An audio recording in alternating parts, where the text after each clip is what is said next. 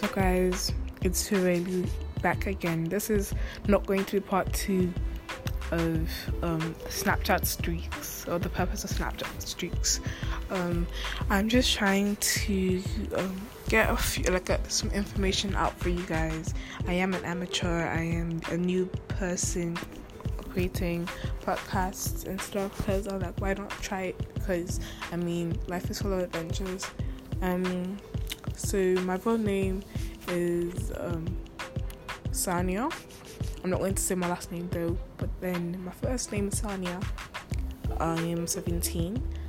I go. I'm actually I was born in Virginia, but then I moved to England, so my accent changes so much. Um, I live in Coventry, and I've been moving. I've been living in different countries in um, Africa. I've been to South Africa. I've been to Congo. I've been to Ghana. I've been to Morocco.